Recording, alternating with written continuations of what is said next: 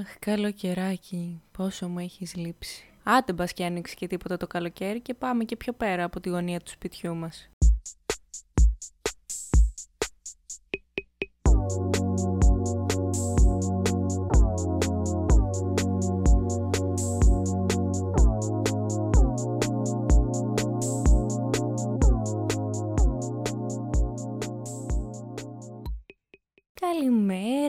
Καλησπέρα, ανάλογα στην ώρα που μας ακούτε. Τι κάνετε βρε παιδιά, πώς είστε, έξω είναι η χαρά Θεού. Ελπίζω να την εκμεταλλευτείτε σήμερα γιατί κανονίστε μέχρι τις 7 πήραμε και μια ώρα παράταση. Να δω τι άλλο θα ακούσουν τα αυτιά μου βέβαια με όλα αυτά που βγαίνουν. Τα νέα μέτρα θέλω να πω. Τέλος πάντων, ας αφήσουμε στην άκρη αυτή την κατάθλιψη που μας έχει δημιουργήσει και αυτό τον εκνευρισμό και ας ξεκινήσουμε με το σημερινό μας επεισόδιο. Σήμερα αγαπητοί μου ακροατές είναι η Παγκόσμια ημέρα κατά της σχολικής βίας και του εκφοβισμού. Έχουμε Σάββατο 6 Μαρτίου και σήμερα θα σας προτείνουμε ταινίες, σειρές, βιβλία και μουσική για αυτή την Παγκόσμια ημέρα. Σήμερα δυστυχώς δεν έχω κάποιον special guest μαζί μου, πάλι καλά θα έλεγα γιατί κανένας από τους γνωστούς μου δεν έχει βιώσει σχολικό εκφοβισμό όταν ήμουν στο σχολείο, δηλαδή γυμνάσιο λύκειο, τότε ήταν που είχε γίνει το μεγάλο μπαμ με το bullying. Δηλαδή κάθε εβδομάδα θα είχαμε έναν ψυχολόγο που θα έρχονταν στο σχολείο και θα μας μίλαγε για αυτό. Τρόπους αντιμετώπισης, τα παιδιά που δέχονται bullying, πώς να το αντιμετωπίσουν. Όλα αυτά. Τώρα βέβαια, επειδή βλέπω την αδερφή μου που είναι σε αυτές τις τάξεις και την ξαδέρφη μου, είναι δηλαδή γυμνάσιο λύκειο, βλέπω ότι έχει μειωθεί πάρα πολύ το bullying, δηλαδή δεν υπάρχουν επεισόδια όπως είχα εγώ στο σχολείο μου.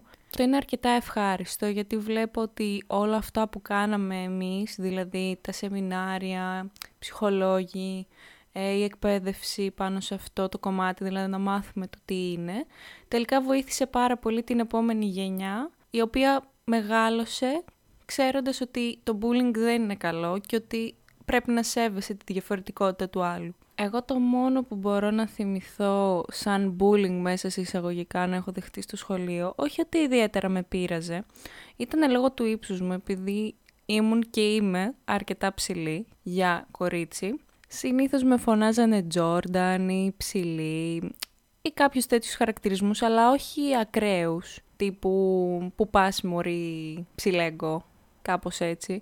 Όχι, ήταν πιο soft αλλά δεν με ενοχλούσε και ιδιαίτερα κιόλας.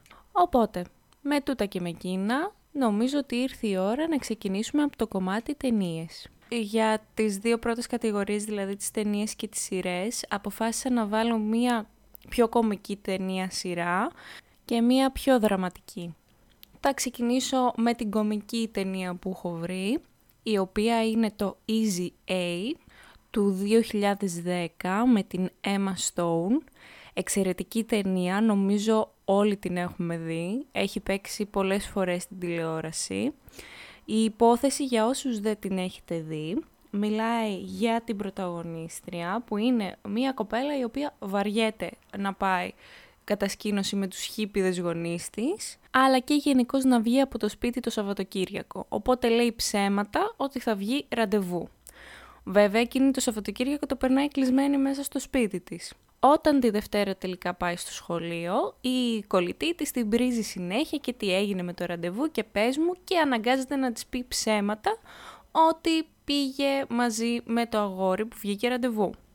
Το ακούει αυτό μία διπλανή αρχίζει και γίνεται το κουτσομπολιό όλο αυτό και τη βγάζουν ότι είναι εύκολη μέσα σε εισαγωγικά. Προσπαθώντας να αποβάλει από πάνω της όλο αυτό το κουτσομπολιό και το σούσουρο που υπάρχει γύρω από το όνομά της, ζητάει από το αγόρι που δήθεν είχε βγει μαζί της να πει παιδιά δεν βγήκαμε ραντεβού, είναι ψέματα όλο αυτό.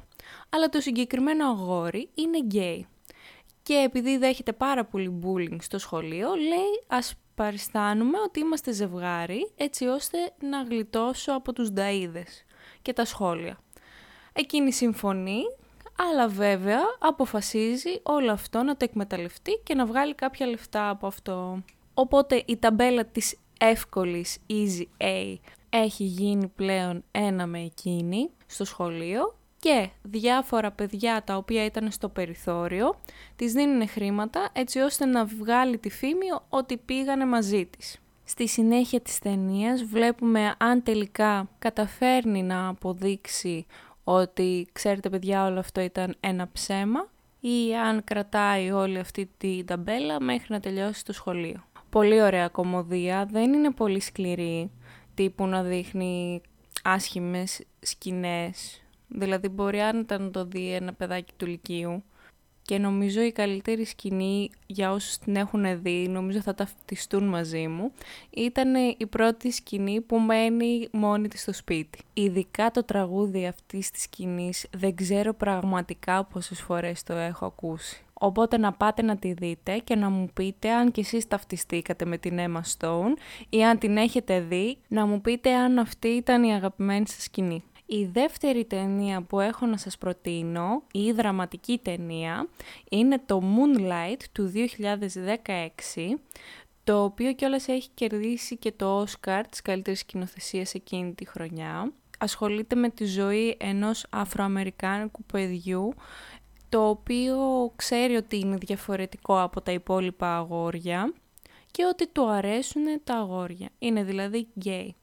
Βέβαια η οικογένειά του το σχολείο του, οι παρέες του, δεν τον αφήνουν να το εκδηλώσει όλο αυτό, καθώς το θεωρούν αφύσικο. Δέχεται τρομερό bullying από τον πατέρα του, ότι θα πρέπει να είσαι ο άντρας της οικογένειας και το βλέπουμε πώς μεγαλώνει μέσα στα χρόνια και τον βλέπουμε σε μια ηλικία γύρω στα 25-30 που πλέον έχει μεγαλώσει αρκετά έτσι ώστε να μην χρειάζεται να κρύβεται Βέβαια εξακολουθεί να κρύβεται και να θεωρεί ότι αυτό που νιώθει είναι λάθος και δεν θα σας πω τι γίνεται στο τέλος, αν τελικά αποδέχεται την ταυτότητά του ή επιλέγει να σοπάσει για πάντα και να μην αποκαλύψει σε κανέναν το ποιος πραγματικά είναι.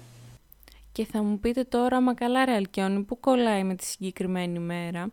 Κολλάει πάρα πολύ, διότι το συγκεκριμένο παιδί δεν βίωνε μόνο σχολική βία και εκφοβισμό, αλλά και ενδοοικογενειακή βία και εκφοβισμό. Οπότε βλέπουμε ότι η σχολική βία και ο εκφοβισμός μπορεί να είναι κάτι που συμβαίνει μόνο στο σχολείο, αλλά υπάρχει και η βία και ο εκφοβισμός στην οικογένεια. Οπότε μεγαλώνει λίγο το φάσμα μια εξαιρετική ταινία που πραγματικά άξιζε που πήρε το Όσκαρ.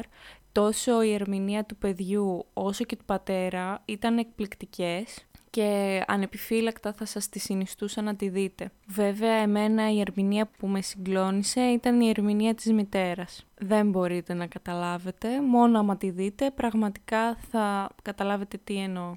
Οπότε Moonlight, καθίστε, δείτε το. Όσοι το έχετε δει θέλω να μου πείτε τι εντυπώσεις σας άφησε και όσοι δεν την έχετε δει, εννοείται να πάτε να τη δείτε. Και τώρα πάμε στο κομμάτι σειρές. Και εδώ έχω δύο σειρές να σας προτείνω, όπως σας πρότεινα δύο ταινίες πριν. Η μία είναι κομική και η άλλη είναι πιο δραματική. Όσον αφορά την κομική σειρά, όσοι βλέπατε MTV την ξέρετε 100%. Μιλάω για το Awkward του 2011 με 2016 για όσους δεν την έχουν δει, είναι πιο μικρή ηλικία, οπότε δεν καταφέρανε να προλάβουν να τη δούνε. Ουσιαστικά είμαστε σε μια κατασκήνωση το καλοκαίρι, όπου μια περιθωριοποιημένη κοπέλα πηγαίνει πρώτη φορά με ένα αγόρι, δεν τον ξέρει πάρα πολύ καλά, ξέρει βέβαια ότι είναι ο πιο δημοφιλής του σχολείου έχουν μία σχέση όλο το καλοκαίρι και μετά όταν ξεκινάει το σχολείο χωρίζουν. Εκείνη όταν ξεκινάει το σχολείο δέχεται ένα απειλητικό μέσα σε εισαγωγικά μήνυμα.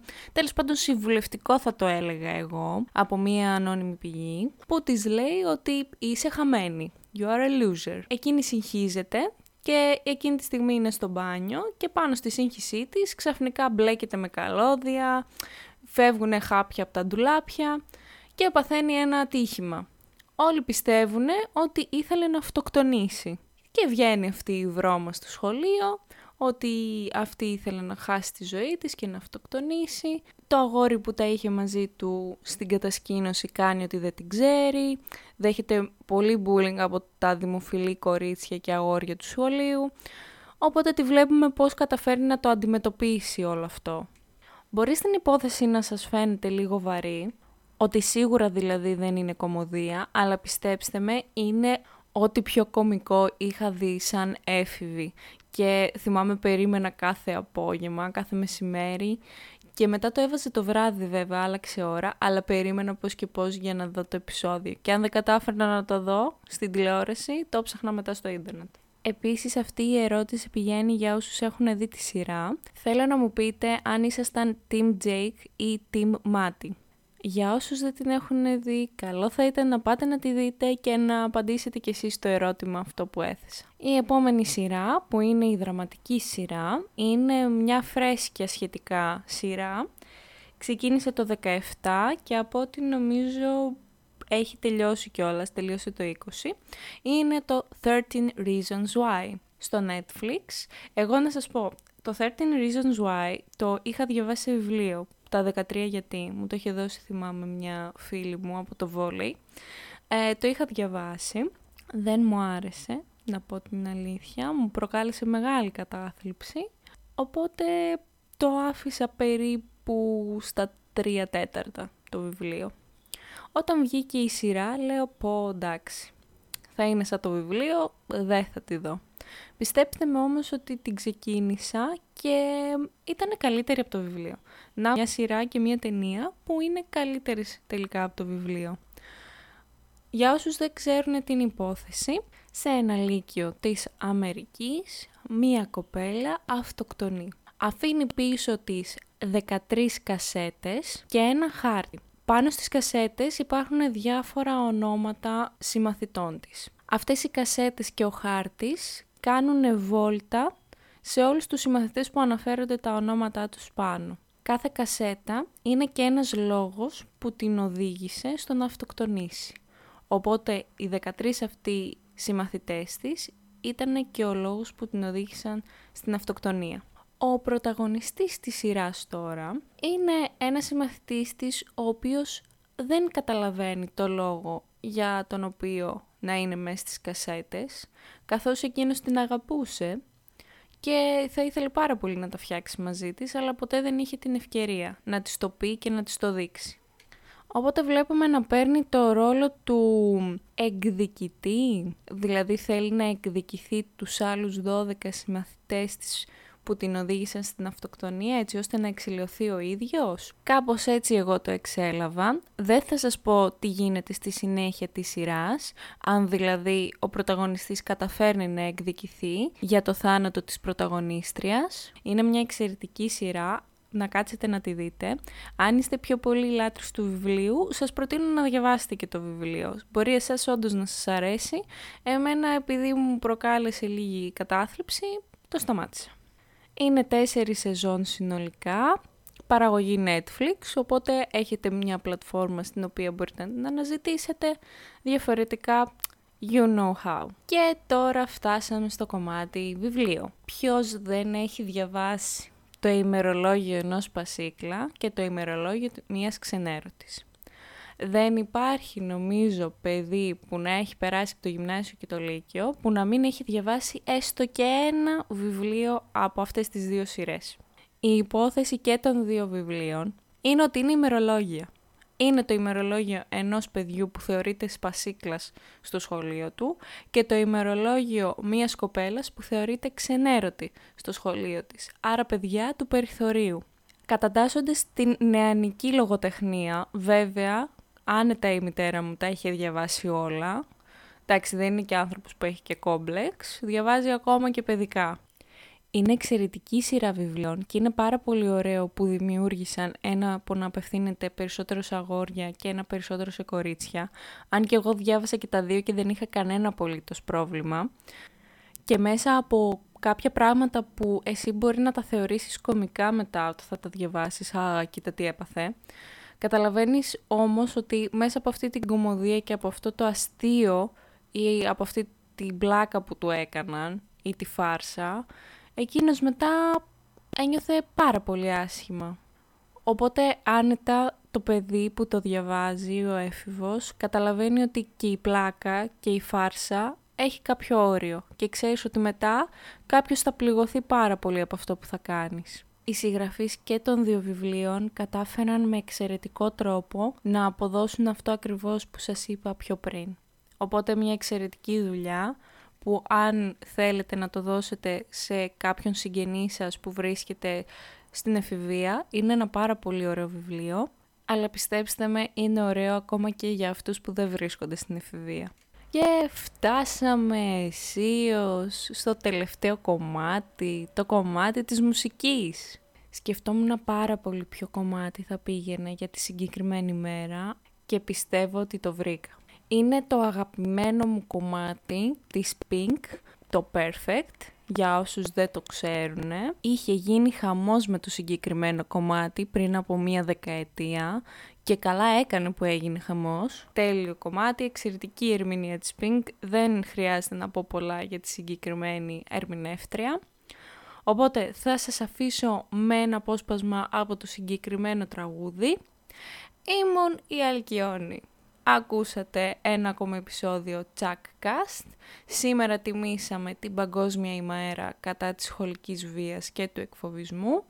Εύχομαι να έχετε ένα υπέροχο Σαββατοκύριακο, να χαρείτε τον ήλιο που υπάρχει έξω. Αν θέλετε μπορείτε να μου αφήσετε τα σχόλιά σας και τις εντυπώσεις σας στο λογαριασμό μου στο Instagram, αλκιόνι κάτω παύλα search.